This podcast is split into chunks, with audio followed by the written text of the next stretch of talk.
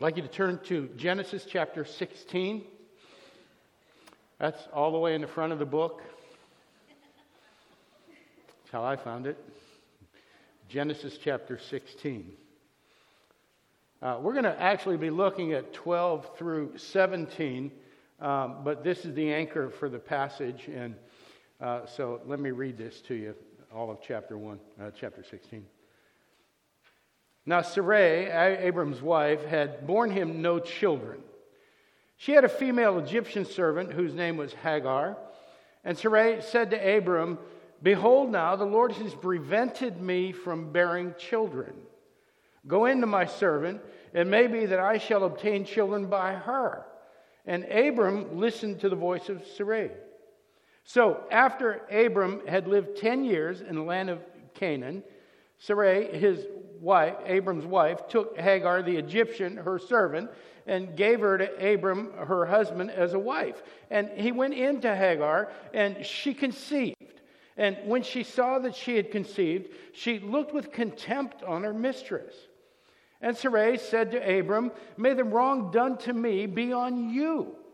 I gave my servant to your embrace, and when she saw that she had conceived, she looked on me with contempt.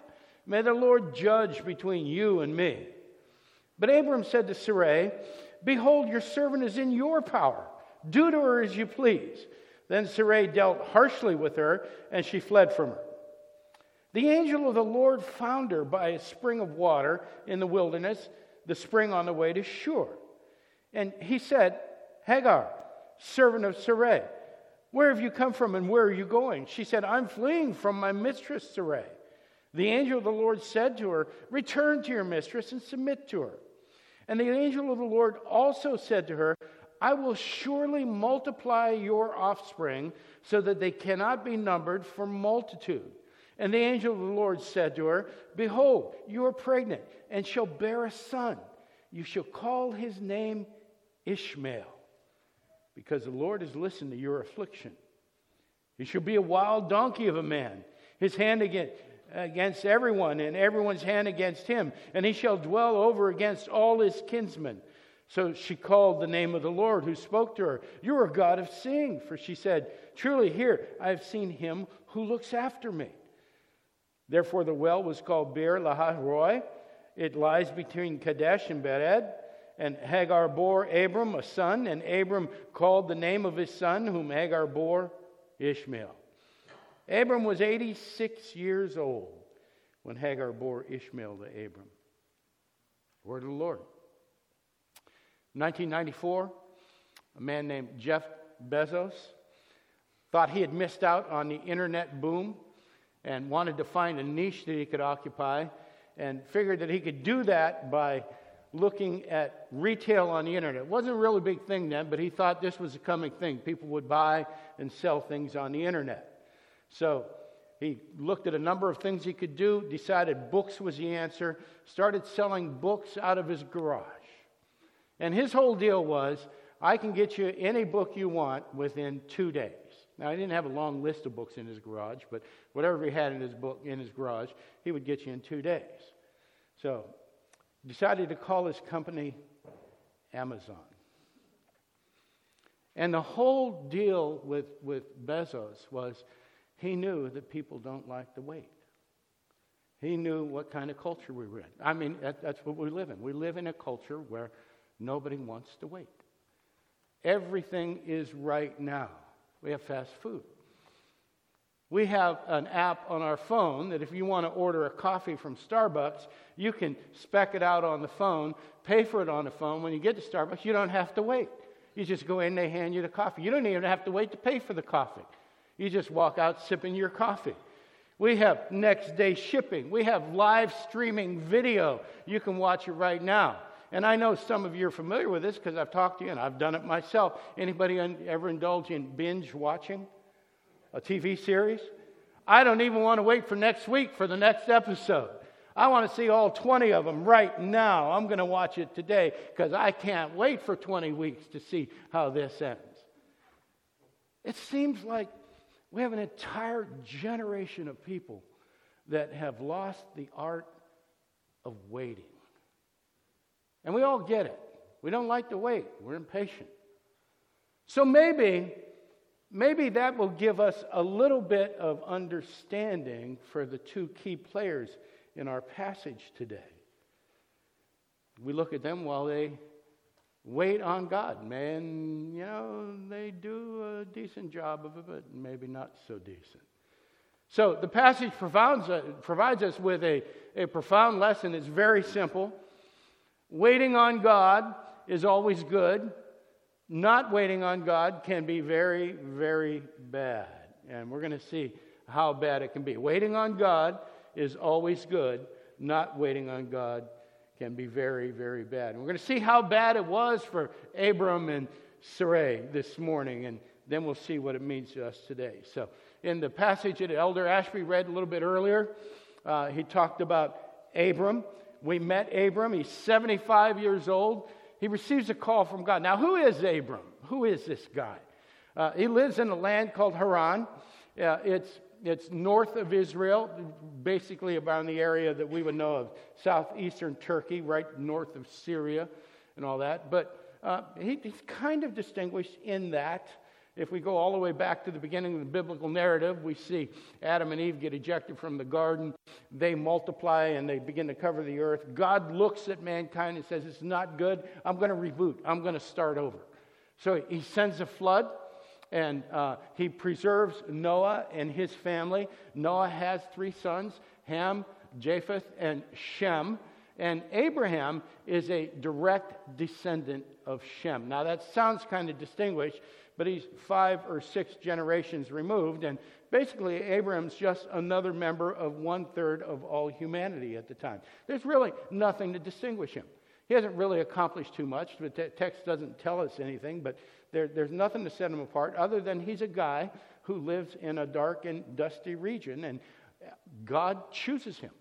God sets him apart and gives him these incredible promises. Now, the, the promises are framed with God calling Abram to do something very difficult. And we, we don't really relate to this all that well because of the culture we live in. But the culture that Abram lived in was one that was very much centered on life in the village that you grew up in, life in the tribe that you grew up in.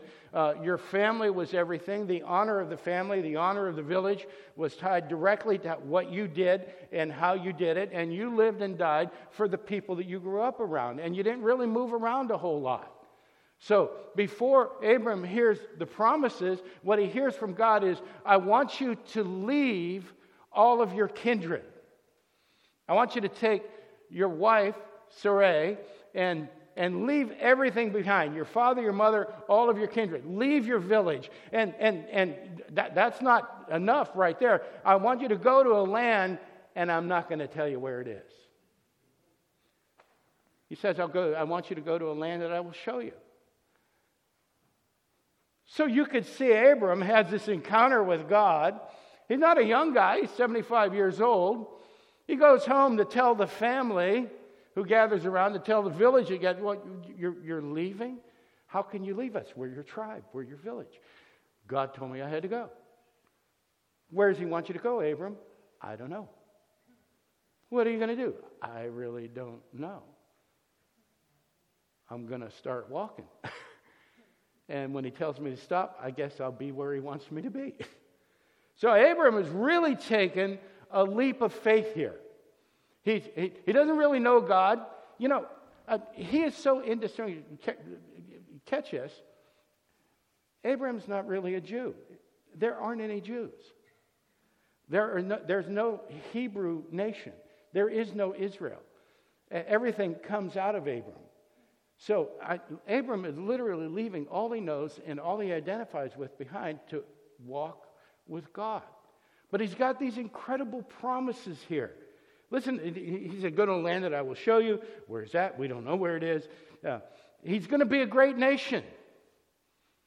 He's going to be the father of multitudes. He's going to be a blessing to everyone on the earth. Those who bless him will be blessed, those who curse him will be cursed. He's going to be given the land of Canaan, which he probably is familiar with. It's directly south of where he is. Everybody knows it's a rich and fertile land. There are natural resources there, there's uh, places to grow crops. It's just a beautiful place. And Abram is going to be given Canaan. And not only that, there's this promise of offspring. Now, Abram's 75, uh, Sarai is 65. Later on, we're going to find out that she's barren. She's unable to have children.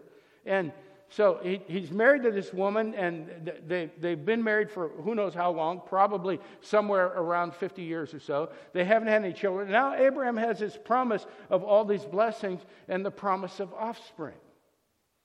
So, incidentally, Sarai is not just barren, she's beautiful. Now, I want you to think about that for a second because as soon as I said it, we all got a picture of what she looked like, some kind of picture of what she looked like. They're not going to match up. But again, this is a cultural thing that we have to get our arms around here. Because as soon as we think beautiful, we think young. We think she looks like a movie star. But that's our culture. We put such a high value on being young looking and taking care of ourselves and doing all these things to make us look younger and feel younger and so on and so forth.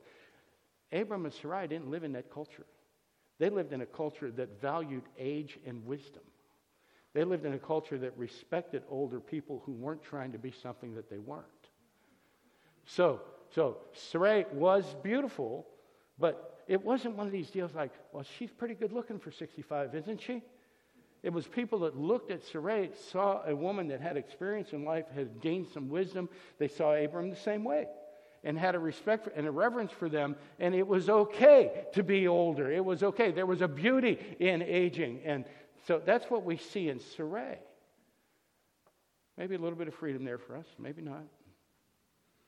So he receives these promises.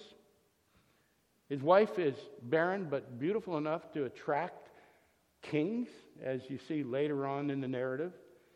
And in, in Genesis 13, the promise is repeated again to, uh, to Abram, only this time there's just a little bit more de- detail. Uh, he, he, when he left town, he really didn't conform to what God said. He took his wife, uh, but he was supposed to leave all his kindred, wasn't he?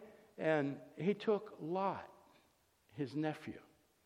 And, you know, that was a nice gesture, but as far as we can tell, God didn't tell him to take Lot. So it's kind of like the first decision that Abram makes is just a little bit questionable. Now, if you follow the narrative, he made a number of questionable decisions. But the first one was to take Lot. And if, uh, again, following the narrative, you find out that the, the, nothing with Lot seems to work out real well. Uh, every time you turn around, Lot's in trouble. He's creating trouble. Um, and, and, you know, there's a long story there. We'll get to that in a few seconds. But he's with his Lot he's with his wife, he's with Lot. And in, in Genesis 13, uh, things have developed. And he's become rich. Um, actually become rich through making a series of bad decisions, but God has blessed him regardless. And in Genesis 13, verse 14 through 16, it says this The Lord said to Abram, after Lot had separated from him, Lot took the good land, left Abram with the hilly land. Lift up your eyes. Now, Abram is standing in the middle of Canaan. He's on a mountain. He can see a vast distance from where he is. Lift up your eyes and look from the place where you are, northward and southward, eastward and westward. For all the land that you see, I will give to you and to your offspring forever. I will make your offspring as the dust of the earth, so that if one can count the dust of the earth, your offspring also can be counted. Now, again, the offspring comes up, but a lot of time has passed, and a lot of things have happened, and uh, Abram's life has begun changing pretty drastically. Now, the the promise is expanded. I'm going to give you all this land as far as you can see, and you're going to have more offspring than you can possibly count. But for everything that's happened, they have no offspring. There are no children. Now, in Genesis 14, Lot has gotten himself in trouble. Abram goes in and rescued him. And as a result of rescuing Lot, he gets rich beyond anybody's imagination. He meets a priest named Melchizedek. He's a priest and king of Salem. Um, this is significant because it'll pop up later on in, in Hebrews. Uh, but Salem will eventually become Jerusalem. So there's a symbolic figure of Christ and Abraham. Abraham gives him 10% of everything that happens. And in Genesis 15, God forms an, a covenant with Abram. Now, just before the covenant, um, there are some important events, and I want to take a look at them, starting with Genesis 15 1 through 6. After these things, after the incident with Lot and the high priest and, and everything, after these things, the word of the Lord came to Abram in a vision Fear not, Abram, I am your shield, your reward will be very great. Now, there's something really fantastic. Uh, I'm your shield. I'm the one who protects you. Your rewards are going to be great. But Abraham, who Abram, as, as he looks around him and he's got more riches than he ever could possibly communi- accumulate, says, Oh Lord God, what will you give me? He's kind of saying, I've already got it all. For I continue childless. For everything I have, there are no children. You promised me children. And the heir of my house is Eliezer of Damascus. And Abram said, Behold, you've given me no offspring and a member of my household will be my heir. So Abram says, Okay, I hear you, and I see everything I have, but the promise was for children, and I don't have any. And right now, if anything happened to me, if anything happened while I was defending Lot and trying to rescue him, then this slave will inherit everything I have. What's going on, God? And behold, the word of the Lord came to him, verse 4 This man shall not be your heir, your very own son shall be your heir. Now, God is very explicit. You, Abram, are going to have a son, and he's going to be your heir. And he brought him outside. God brought Abram outside and said, Look toward heaven, the number of the stars if you're able to number them, then he said to them, So shall your offspring be. Now, Abram sees the stars, he hears it, I'm going to have a son, and he believes it. He believes it. In verse 6, it says, And he believed the Lord, and he counted it to him as righteousness. Now, God trusts that Abraham believed. We're going to find out in Hebrews chapter 11 that Abraham had faith. He has faith in God. But the question remains how much faith does he have and how much does he trust God? Abraham knows that God is going to do something. He knows that God is going to move in his life. And he knows that because God has already moved. He took him from this dusty place and he's made him a fabulously rich man. Now, Abram's problem is he doesn't know how God's going to do it. He doesn't know. Now, now, I think we can relate to that, can't we? We all know God's sovereign. If you've been coming to this church for more than a couple weeks, you've heard that phrase God is sovereign. God is, has sovereign authority over all creation. God is sovereign. I know God's sovereign. I'm not so sure how his sovereignty is going to work out in my life. And sometimes that scares me. Sometimes that makes me a little apprehensive. I trust you, God, but please don't do this. I, I, I'll do anything for you, God, except that over there. you know, I trust you with my children, God, just don't hurt them. I trust you with my marriage, just, just fix it this way, if you would, please. So we understand what Abram's going through. He trusts God, but he doesn't see the fulfillment of the promise. And at this point, well, it brings us to our passage today. They've been waiting. Nothing's happening. Their lives have changed. Their lives have improved.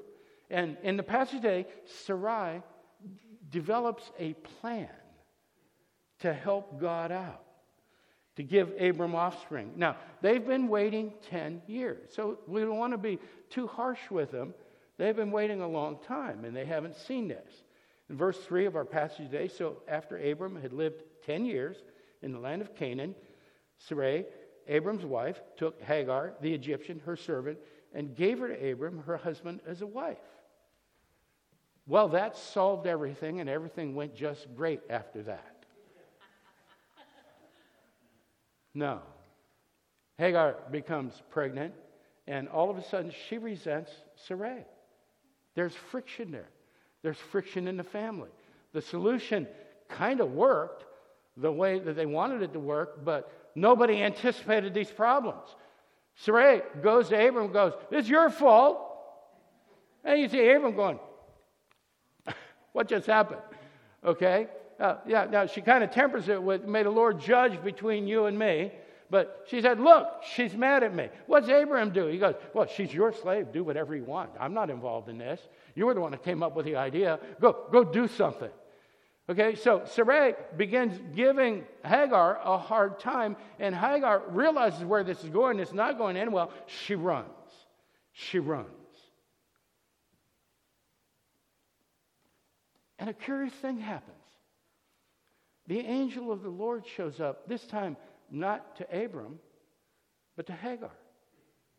And Hagar receives a promise. It's incredible. And, and at first, it, it looks like, well, okay, things seem to be working out. The angel of the Lord also said to her, verse 10, I will surely multiply your offspring so that they cannot be numbered for multitude. Now, that sounds like Abram's promise, doesn't it? He says, Abram, you're going to be the father of multitudes. And, and, now, and now Abram has a son. And Hagar hears, well, you're going to be the, mold, the mother of multitudes. So it sounds like things are going together. It's an incredible promise. But where Abram is promised that his offspring are going to be a blessing, here's the rest of Hagar's promise. The angel of the Lord said to her, Behold, you are pregnant and shall bear a son. You shall call his name Ishmael, because the Lord has listened to your affliction. The Lord heard you. And then the other boot falls in verse 12. He shall be a wild donkey of a man, his hand against everyone, and everyone's hand against him, and he shall dwell over against all his kinsmen. Now, what that phrase means, I mean, we, we get the first hint he'll be against everyone, everyone will be against him. He shall dwell in tension and conflict with his brothers. So there's the rest of the promise for Ishmael. Ishmael is going to be anything but a blessing. He's going to be fighting with his brothers perpetually. Well, Ishmael is born. It happens 11 years after Abram receives his promise. He's clearly not the fulfillment of the promise, not the way God promised it. What went wrong? What went wrong? What happened? Sarai's barren. Everybody's getting older. The only son there is Ishmael. What happened? Well, they got out ahead of God. They looked around them and said, It doesn't seem to be working. And, and you know, they did what we would do. They're, they're not bad people. They went, Well, nothing's happening. I thought we were going to have a child. And, and you know how the reasoning went? Maybe we're supposed to do something. Well, what can we do? You're barren. Well, maybe God wants us to do something. I, I, I, have an idea. Let's do this. Yes, that sounds good. Let's do that. And, and then if the children come, then the promise will be fulfilled. It all sounded good. But now we have this, this promise about Ishmael that he's going to be in conflict when the offspring are supposed to be a blessing. They got out ahead of God. Look what happens next. And, we're going to move on to chapter 17. When Abram was 99 years old, 99 years old. Now, 13 more years have passed since Ishmael's been born. And we're talking about 24 years since Abram received the promise. When Abram was 99 years old, the Lord appeared to Abram and said to him, I'm God Almighty. Walk before me and be blameless, that I may make my covenant between me and you and may multiply you greatly. Then Abram fell on his face, and God said to him, Behold, my covenant is with you, and you shall be the father of a multitude of nations. Now, what is this covenant? Well, that happened back in chapter 15. God said, I'm going to make a covenant with you. Now, when we hear covenant, all of us are thinking contract. Yeah, two parties agree, uh, they've negotiated some kind of of, of settlement that they're coming to. They both signed a contract. That's not what a covenant is. A covenant is made and initiated by the covenant maker.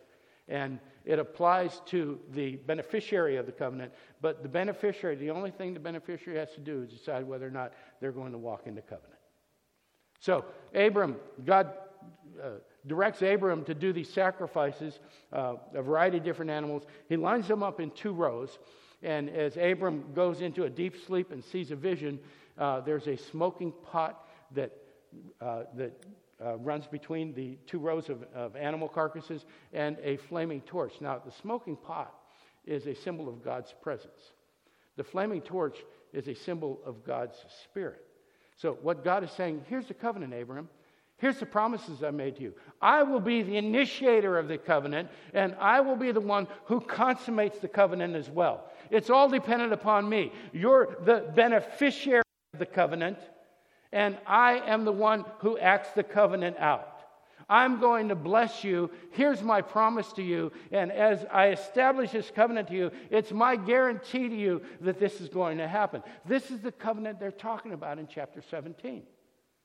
So God says, I've given you my covenant. You shall be the father of multitude of nations.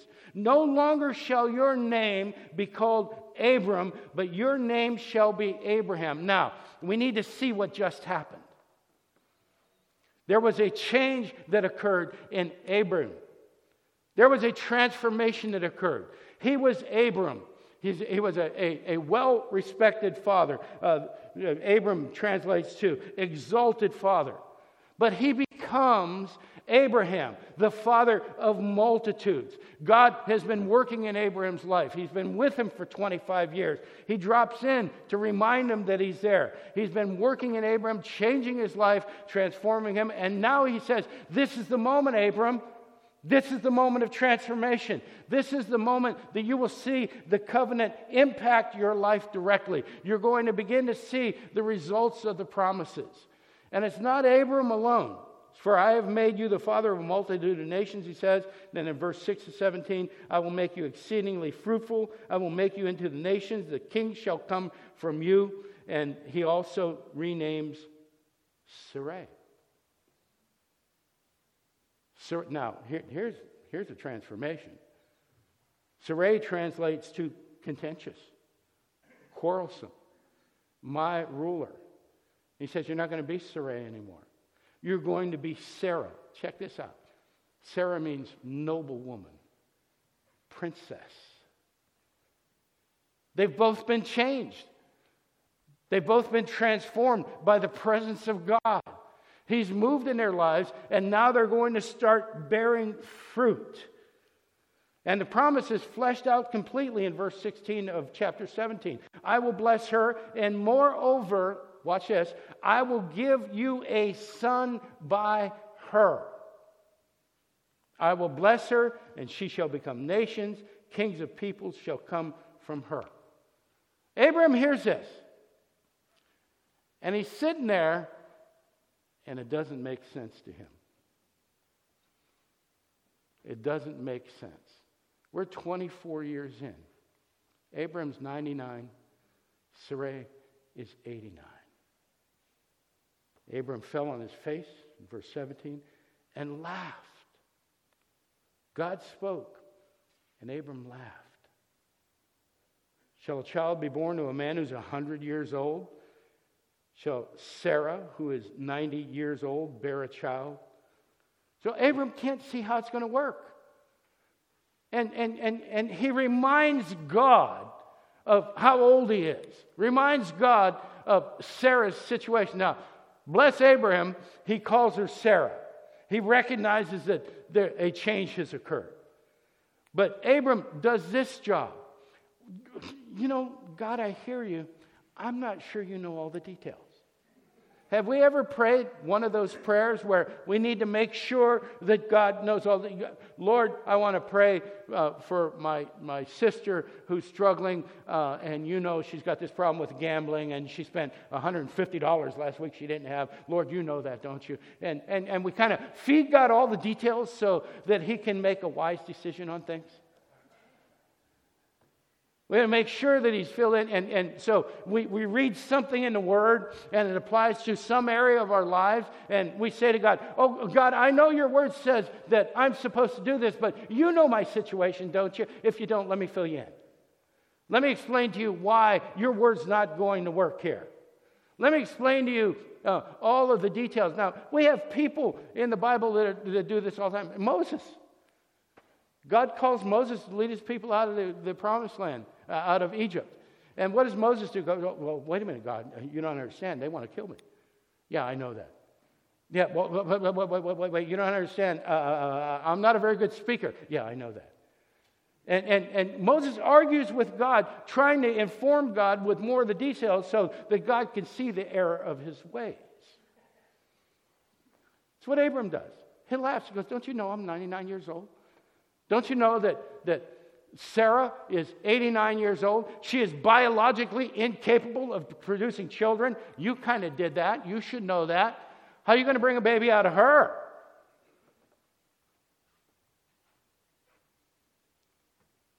So, Abraham comes up, and, and this is pretty astonishing, with yet another revision in how God can do this.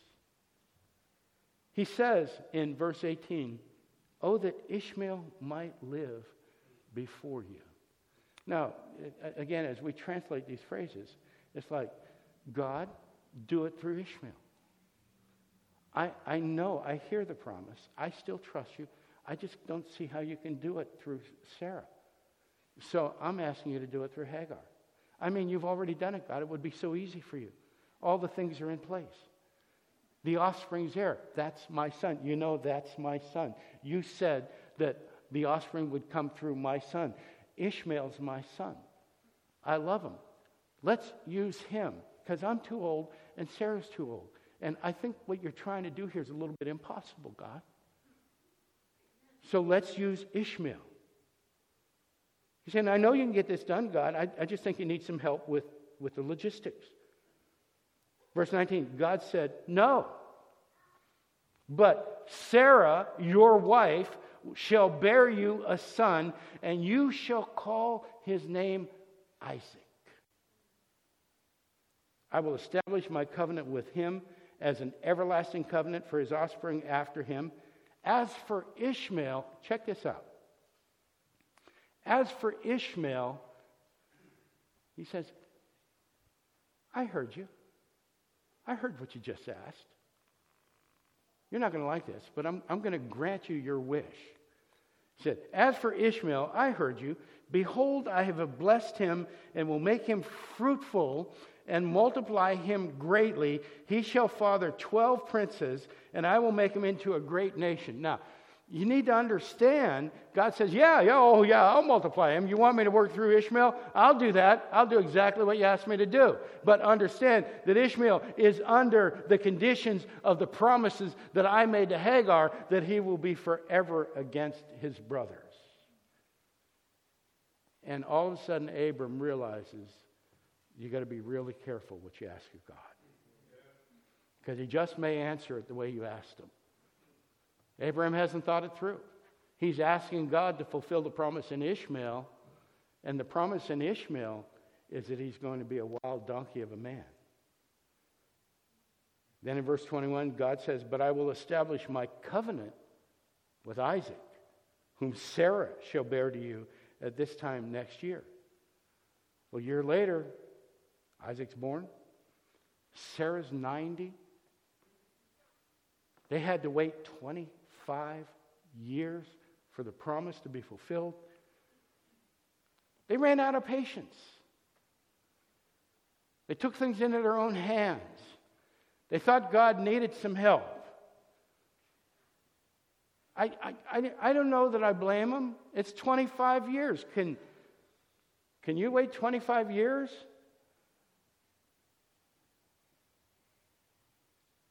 Waiting on God is always good not waiting on God can be very, very bad.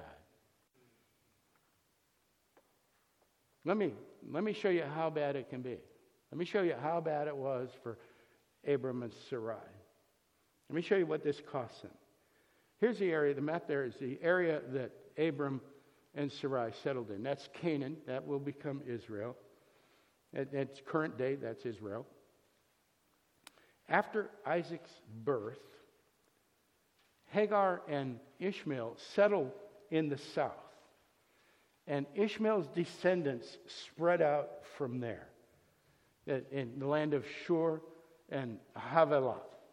Now, Scripture tells us that Israel and his offspring will be perpetually against his brothers. Now, it, the only brother he has is Isaac. okay, so there's going to be this tension. Abram um, has 12 sons. You know, there's all sorts of trouble with them. There's a famine in the land. They end up down in Egypt. Uh, God uh, blesses them in Egypt, and they begin to grow. They begin to multiply. They're in Egypt for 400 years.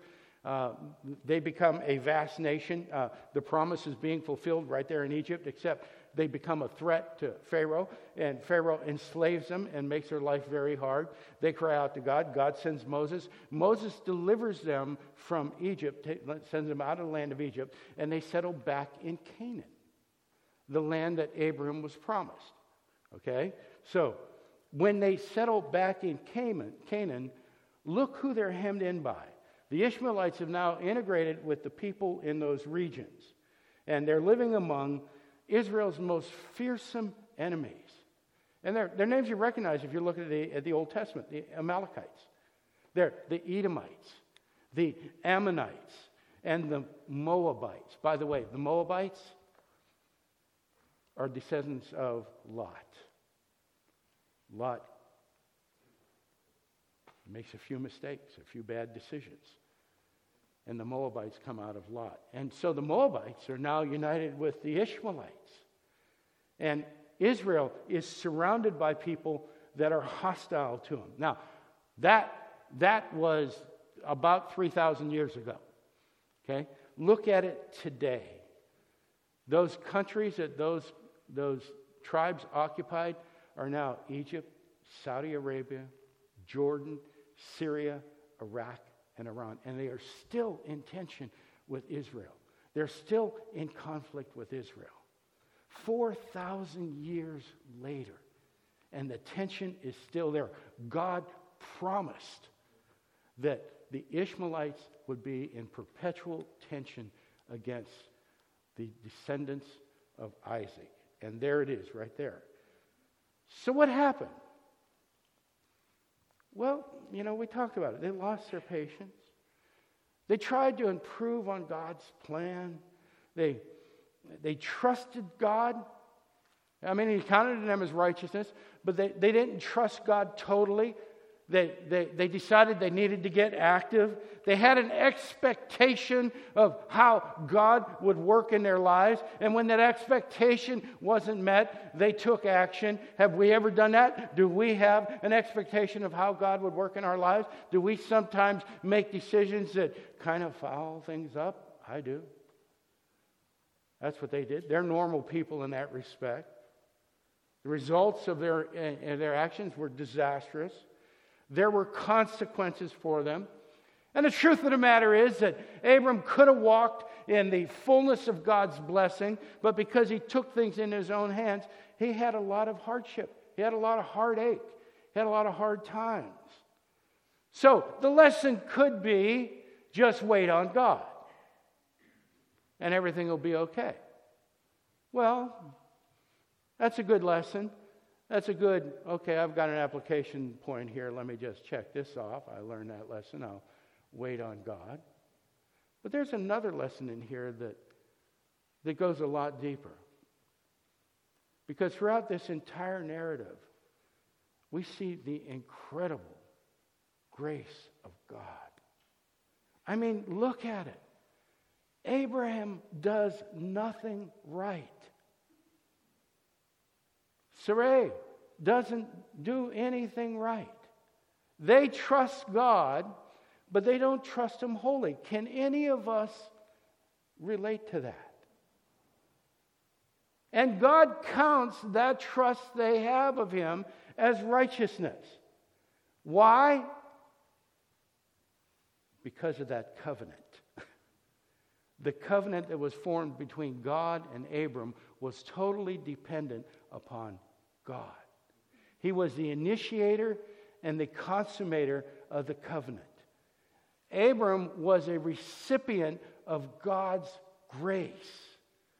God made a promise to Abram, not based on how good Abram was going to be, not based on how well Abram performed after he received the promise, but based on the faithfulness of God. It wasn't based on the faithfulness of Abram, it was based on the faithfulness of God. And God's grace flowed to Abram regardless of what Abram did. Flash forward a couple thousand years, flash forward to today. We're the recipients of the same type of grace. Jesus dies on the cross in forgiveness for our sins. And God promises us that if we believe in Him, if we trust in Him, just that little bit, like Abraham did, even though we may have some doubts, even though we may not walk through it very well, if we trust in Him just that much, that He'll take us home forever. As Abraham descendants multiply and occupy Canaan, so will we, brothers and sisters, multiply and occupy heaven because God is faithful even when we're not. Let's pray.